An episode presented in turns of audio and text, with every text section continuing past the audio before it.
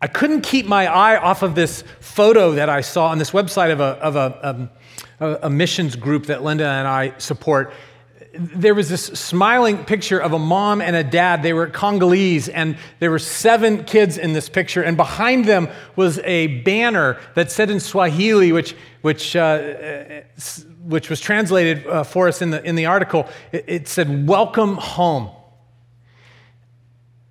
They had been from one uh, end of the country to the other in the DRC, the Democratic Republic of the Congo, running uh, for their lives.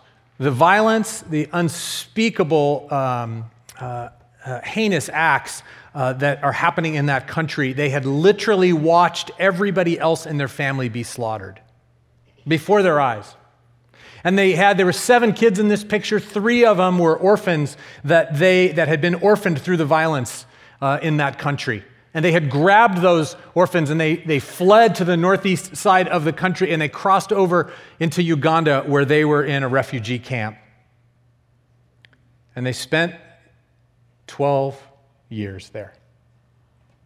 And I don't know if you've done much reading about the refugee camps around the world, but every displaced people group that are in these camps are suffering tremendously. There's barely enough food, there is so much disease, there's despair, uh, there is sexual abuse and assault uh, by those who are supposed to care for them as well as from within the camp. I mean, it is a horrendous story, and they were there 12 years. They had applied for asylum to the U.S., and they waited. Day after day, wondering if they'd get a letter. Can you imagine? They had four of their own kids in those 12 years in the camp. And then one day, the letter arrived. And all nine of them were sponsored by a Presbyterian church, a Lutheran organization, and a synagogue in a little town in Minnesota outside Minneapolis. And they were flown to the U.S and presented with all that they needed for the life that they had been waiting for that whole time. And in the article, the mom, the matriarch of this clan, says, They were what we had waited for. That was the answer. That was what they were longing for. Friends, as we come into this summer in the scriptures, we're reading about the story of God, and we've been four or five weeks now, I forget what week we're on, we're, we're into this reading, and we're reading in the Old Testament. And what we found in this Old Testament is that the people of God have been waiting and longing for a Savior. They're waiting for one day when God would send a rescue from our sin and our brokenness and our, our, our uh, uh, separation from God, the struggles this side of heaven, that God would actually send a Savior. And so we end up with this text in John chapter 1 that's part of our reading. We turn the corner from the Old Testament to the New Testament because the New Testament is the story of Jesus, who is that Savior.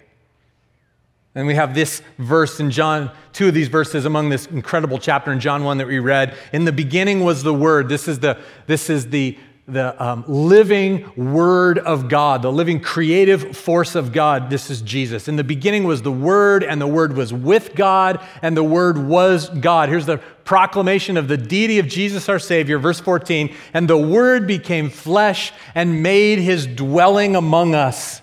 We've seen his glory, the glory of the one and only Son who came from the Father, full of grace, full of truth. The Word became flesh and dwelled among us. God became human, and Eugene Peterson says in his translation, and moved into the neighborhood. God has come, the Savior. Friends, Jesus, after reading all of this story that God is revealing about Himself and about what we need, in the end, Jesus has come, and He's the one that we've all been waiting for. That's the story of God as it's unfolding from the Old Testament into the New Testament, and that's where we have gotten. And so I titled my sermon, The Hopes and Fears of All the Years. You know the rest of this? Are met in thee tonight. It's from Little Town in Bethlehem. Jesus came as the solution, as the longing of every human heart. He's what we've been waiting for. And as the story of God has unfolded, He, in fact, is what the whole story points to. I'm going to give you a couple of points about this transition. Thanks be to God, we're uh, kind of done now and turning the corner into the New Testament. Can we get some thank you, Jesus, for some New Testament time? Those of you that are reading through the summer in the scriptures, it's been a long haul, but we've gotten all of it. Here's what we've learned so far a couple of points that I don't want you to miss as we transition to the New Testament around the story of God. Number one, everything in the Old Testament has, pointing us, has been pointing us toward the coming of a Savior. Everything we've been reading has been pointing us toward this idea. He's the one that we've been waiting for. He's the one that we're longing for. He's the one that will set us free from being refugees that have wandered and suffered the atrocities of the human condition. He's the one who will bring us to Minneapolis, if you will. Everything has been pointing to this coming of a Savior. In fact, there's a couple verses in the New Testament, and this is kind of 201 theology, friends. I mean, this is not basic stuff. I'm going to have you hang with me. You feeling, you got your thinking caps on? You ready to track with me? Are you good? Are you, okay? Um, and by the way, we're going to have a little Q&A at the end of this. So if you got some questions, I want you to jot it down. We'll have some question and answer, okay? But look at these two verses. I wanted to show you two verses. First one from uh, Galatians chapter 3. It says this. The law, the Old Testament, the stuff that God taught to his people as he began to reveal the story, the law about we, that we would live uh, pure lives before God, that we would be obedient to God, that we would live out the full potential of us as human beings. That law, it says that was our guardian until Christ came. That was our guardian. That was one who walked along with us. That was one who helped us stay in the lane. In other words, that was just a partial understanding of what this God relationship was going to be about until Christ came, that we might be justified by faith.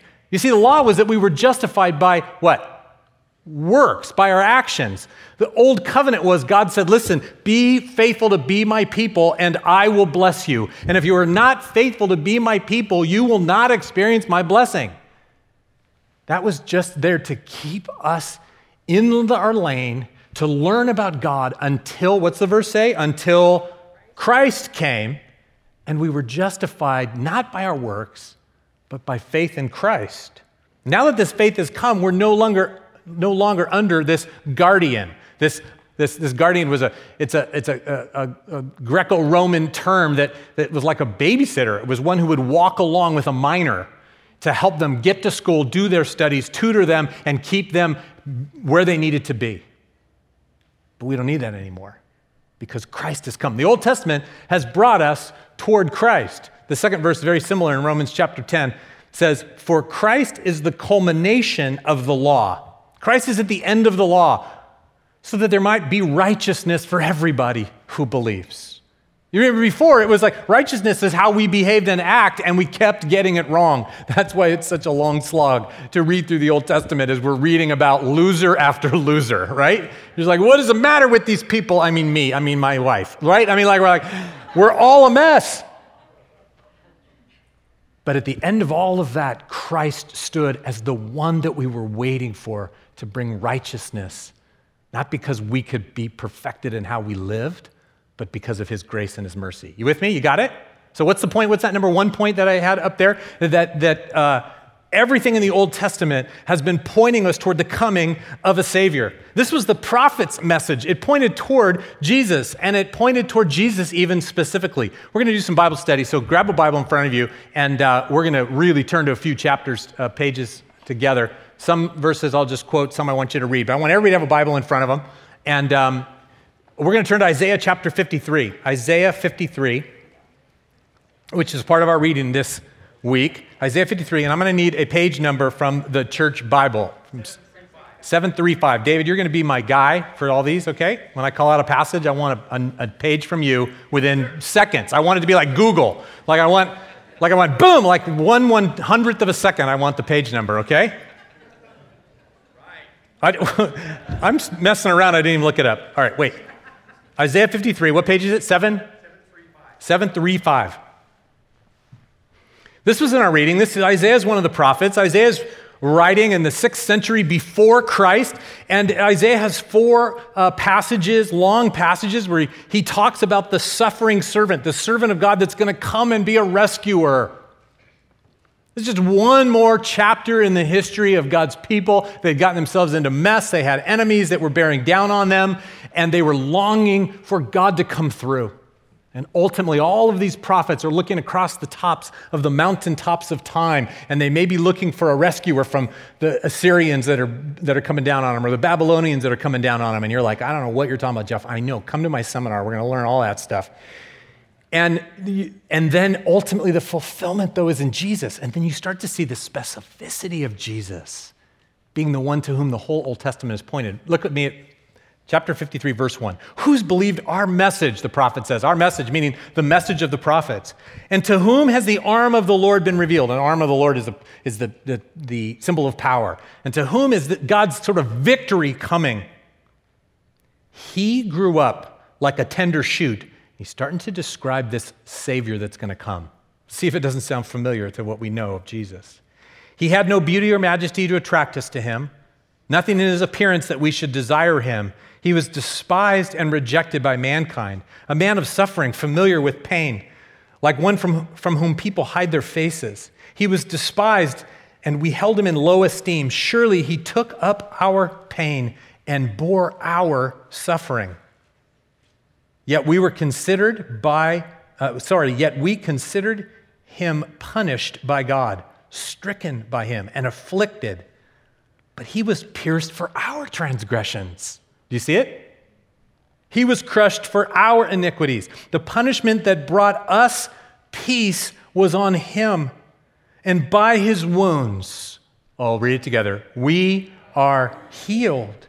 We all, like sheep, have gone astray. Each of us has turned to his own way, and the Lord has laid on him the iniquity of us all. This is the picture of the Savior who would come and instead of holding us to the old covenant, the old way, obey and you're blessed, don't obey and you're distant from God, the Savior would come and would gather us unto himself, and all of our sin and all of our iniquity would be covered up because of what he did. And now we're righteous because of what he did, not because of what we do and, by the way, cannot do. Everything points to Jesus the Savior. He is what we've all been waiting for. That's what the Old Testament has been doing. It's been pointing us to the coming of a Savior. And it's not just the prophets' messages that talk about Jesus, it's all through the scriptures. Just turn with me to Genesis chapter 3. Page number, David. Genesis 3, first book of the Bible. Page 3. Page three. Page three is Genesis 3. Page three, you can go and you can, and, and I hope that you're in the habit of, of, uh, of taking some notes because then you can go study all this stuff. But page three, uh, Genesis 3, is about the fall. It's about the fall where Adam and Eve, who are the prototype of every one of us, who decided they didn't want to live God's way, they wanted to live their own way, and they wanted to have their own control of their own lives. That's essentially the story of every single one of your spouses and me and you. And it's just the brokenness of the human condition. It's the fall. And at the end of the fall, God has come and said, Why have you done this? So now you are, we can't be in a relationship. It's the story of our separation from God, all of humanity's for all time, this separation from God, story of sin doing stuff our own way. At the end of this story of the fall, God talks about now what the consequences of that are going to be, and we're out of Eden. We can't live in Minneapolis anymore. We're out of the promised beautiful land of perfection. And look at verse 21. It ends this way The Lord God, verse 21, chapter 3, that's probably page 4, huh? The Lord God made garments of skin for Adam and his wife, and he clothed them. Now, don't miss this. The whole Old Testament is pointing toward a Savior that would come. In the midst of the fall, God says, I will cover you in your shame. I'll cover you in your nakedness. I'll cover you with what you don't bring. I will come and meet your need. This is a picture of a Savior who will come and, and give us, cover us in our lack. In fact, it was, he was covered by an animal skin, which meant that there was bloodshed. There was an animal who died. There was a sacrifice so that people would be covered in their nakedness, in their sin. That's a picture of God going, I'm going to bring the sacrifice. to cover you. You see it? There's a Savior. And right after the fall, there's a picture of a Savior that's already there. Look at a couple chapters over at Genesis chapter 22, a few chapters to the right.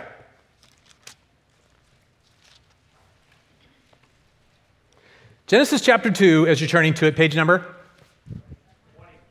20. Page 20. Genesis chapter 2 is the story of Abraham and Isaac. And if you don't know the story, the story is where God tested Abraham and told him, Listen, I want you to sacrifice your child on the altar for me. If you love me, you will sacrifice for me. And this was because God is starting to reveal how he's going to interact with people. And Abraham came from a place of the Chaldeans back in Ur, back in ancient Sumeria. You don't know where that is. We're going to have cool maps in this seminar coming up on Saturday there's so much great stuff here. He brought this tradition with him of like, well, I guess if we're going to please God, we're going to do human sacrifice. Well, so God says, hey, listen, I want you to go take your son and sacrifice him on the altar. God's revealing a new thing, right? As you know the story. Abraham goes along and he's like, oh man, I don't know what's going to happen here. And his son has to cry out to him in the story and go, Father, we've got the wood and we've got the, the, the flint, like, like the fire. So, but where's, where's the sacrifice? And Abraham says, in faith, the Lord Himself will provide a lamb. Now, now, here, now, do you hear some New Testament in here? The Lord Himself is going to provide a lamb, and He goes on and He's willing. God's like, I don't know. This is gonna, I mean, Abraham's like, I don't know how this is going to work, and he almost sacrifices his son. An angel stops him, and then at the end of it, look down at the end of the story in verse 13. And so Abraham looked up, and there in a thicket. This is Genesis 22, verse 13. Abraham looked up, and there in a thicket he saw a ram caught by its horns. He went over and took the ram and sacrificed it as a burnt offering instead of his son. Look at verse 14. So Abraham called that place, The Lord will provide. And to this day it is said, On the mountain of the Lord it will be provided. Oh my gosh, this is so good. Are you as excited as me? I don't know. Listen to this. God, how can we how can we create a sacrifice that's acceptable to God? Abraham from, from page 20 goes, The Lord's going to provide a lamb. The Lord's going to provide the sacrifice. The Lord's going to cover all of our sin. We're not barbarians who would sacrifice our children. We're going to trust God to bring a sacrifice that will cover our sin and our brokenness and restore us in relationship the Lord will provide a, a, lamb. And then it said, to this day, we said, on the mountain of the Lord, he will provide. Do you know what the mountain of the Lord is? He sacrificed, he went to sacrifice Isaac, which he didn't have to do, on Mount Moriah, you guys, which people think was where Jesus was sacrificed. How cool is that? Okay. I'll take you there. We want to go to Israel. Look at so this is, this is the story. Everything has been pointing to Jesus. We could talk about Moses and Joshua, who were these examples of people who led God's people across uh, insurmountable barriers against uh, unassailable uh, uh enemies, and God kept providing life for them led them toward the promised land, right? The land of milk and honey, a land called a land of rest, where there would finally be peace for, for God's people. That's what we've all been longing for. That's what this Congolese family longed for a place of rest and home and anchoring and care and peace. That's the picture of, the, of that metaphor. That's what we've all been looking for. And Moses and Joshua, they led them toward that promised land. By the way, then in Hebrews chapter 4, take this note Hebrews chapter 4, it says that Joshua was never able to provide that rest. But there's a rest now, it says, waiting for the people of God. And that's through Christ. It was a metaphor. The real rest is Jesus. The whole Old Testament points us toward the coming of a Savior. One last thought about that, because I'm going to talk about the sacrifices. All of the sacrifices, the blood poured out to cleanse the people of God in the Old Testament, all those pictures of all the sacrifices. And by the way, we didn't make you read through Leviticus on your reading plan. You're welcome. But all of those pictures, you're always like, what is that about, you guys? All of those things point to the holiest sacrifice, which is that of Jesus on the cross. I want you to turn with me to Hebrews chapter 10 real quick. Hebrews chapter 10, I'm going to need a page number for the, from the church Bible. Hebrews chapter 10. While you're turning to it, by the way, were you two weeks ago, did you sign up for a Bible and then miss last week? Because I got a few extra if you're the ones that signed up for them. Okay, come up and get them. There's color on every page, so that's kind of cool. There's pictures. 1211, 1211 is Hebrews chapter 10. This, you got to see this. I'm just going to read the first few verses and then drop down to verse 10. But uh, look at um, Hebrews chapter 10, verse 1. Everybody there? You got it? I love it. I love that you're in your Bibles. I love you're looking at the pages. I love it. I love the rustling noise. I love it. Can you tell I love that?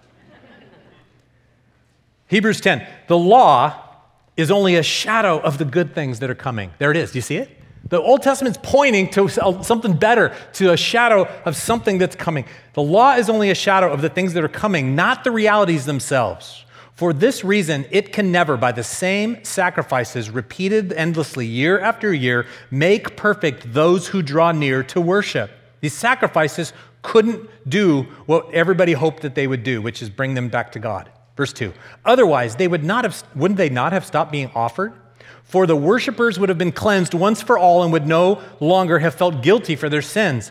But those sacrifices are an annual reminder of sins.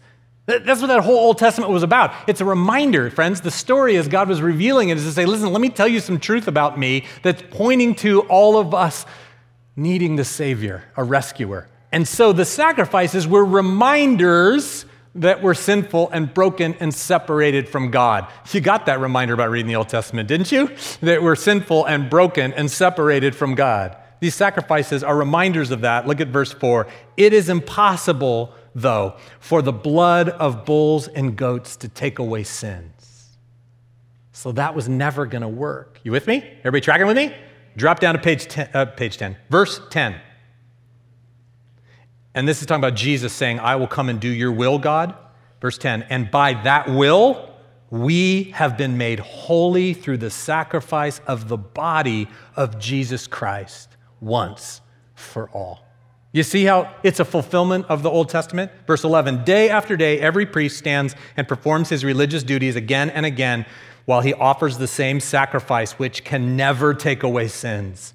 But when this priest, Jesus, had offered for all time one sacrifice for sins, that's on the cross, he sat down at the right hand of God.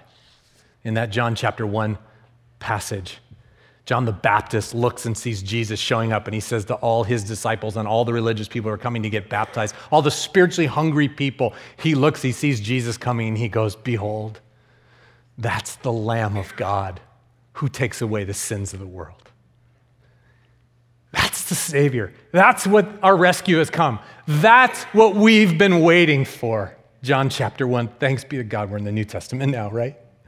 The whole Old Testament has been pointing to the coming of a Savior, to the coming of Jesus. And so, if that's been true, then, then one day, this is the good news, then one day that Savior was finally born in a manger. That's, that's the, the, that, the word became flesh, John 1:14 says, and dwelled among us to bring light and life and salvation. I need you to look at this passage very quickly with me. Galatians chapter 4. You've got to look at it, even though I'm running out of time, so turn to it really fast. Galatians chapter 4. Somebody get me a, a page number as fast as you can. 1170. Well done, Google. That was, uh, that was awesome. 1170, Galatians chapter 4. Jesus came. Is this crazy? The Savior that we were waiting for.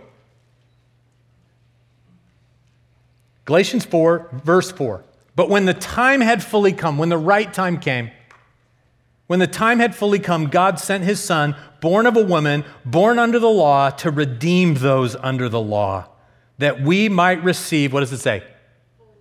Adoption, full rights to sonship to daughtership. Because you are his sons and daughters, God sent the Spirit of his Son into you, our hearts, the Spirit who calls out, Abba, Father, Dad.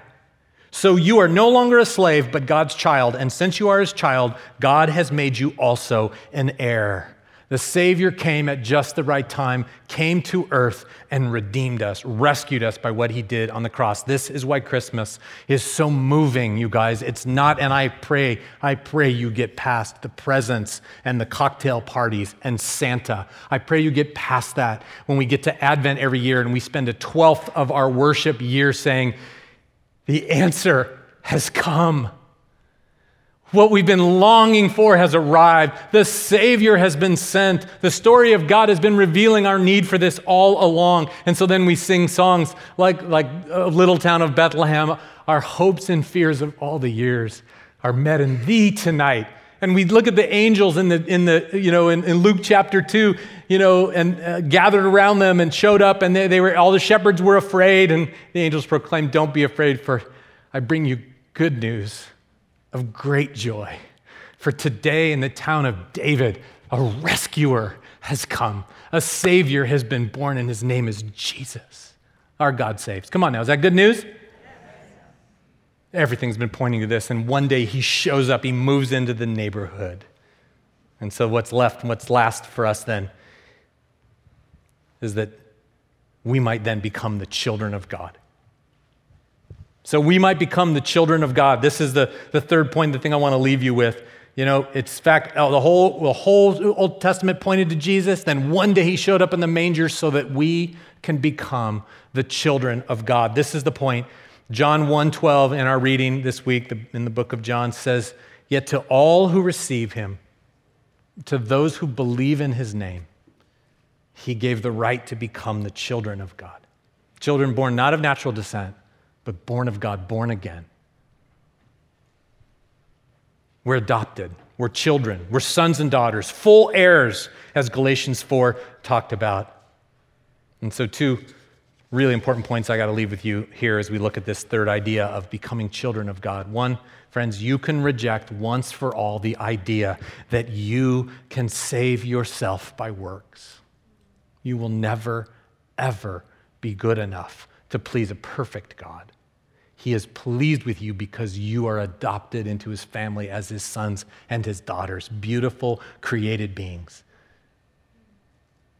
And you got to let that go. If you're new to this and you're kind of thinking, man, I kind of want to improve my life and I want to get better and I want to, I think maybe I'm, I'm okay, I'm better than most people, that's for sure. I've watched Dateline, you know, like, no, no, this is not how it works. We're adopted into his family and our righteousness comes from the Savior who covers our sin. If you've been around a long time on this journey, spiritual journey, can you reject and let go once and for all that you're never, ever going to please God by your works? That's not it. He's pleased because He knew you when you were in your mother's womb and created you to be who it is that you are. And He has rescued you and taken away all of that which keeps you between, uh, keeps a relationship between you and Him. It's what Jesus did, it's the rescue that we've been waiting for. For it is by grace we've been saved, says the New Testament, not by works. So nobody's boasting, but we've been given a free gift of salvation. And so we must receive him. That verse, that John verse says, To all who receive him, to those who believe in his name, he gave the right to become children. He made it available. Have you received him? Have you made that decision and choice to say, oh my gosh, this is incredible news that the rescuer has come and I will receive his rescuing. If you've not done that, even today, if what I've shared, you're like, whoa, this is all coming together for me, like I get it.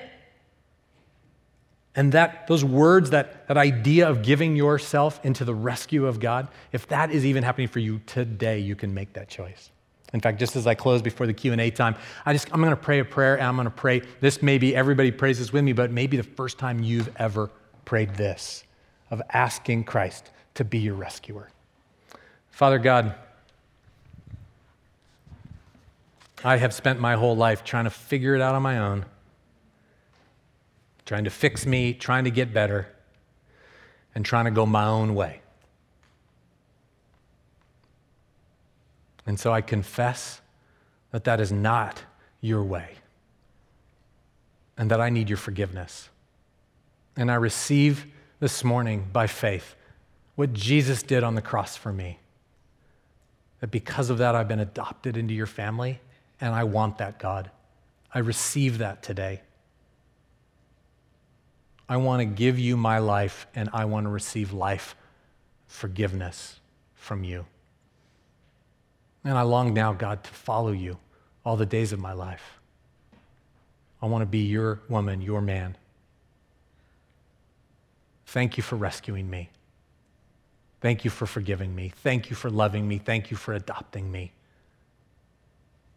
I want to follow you. In Jesus' name, amen.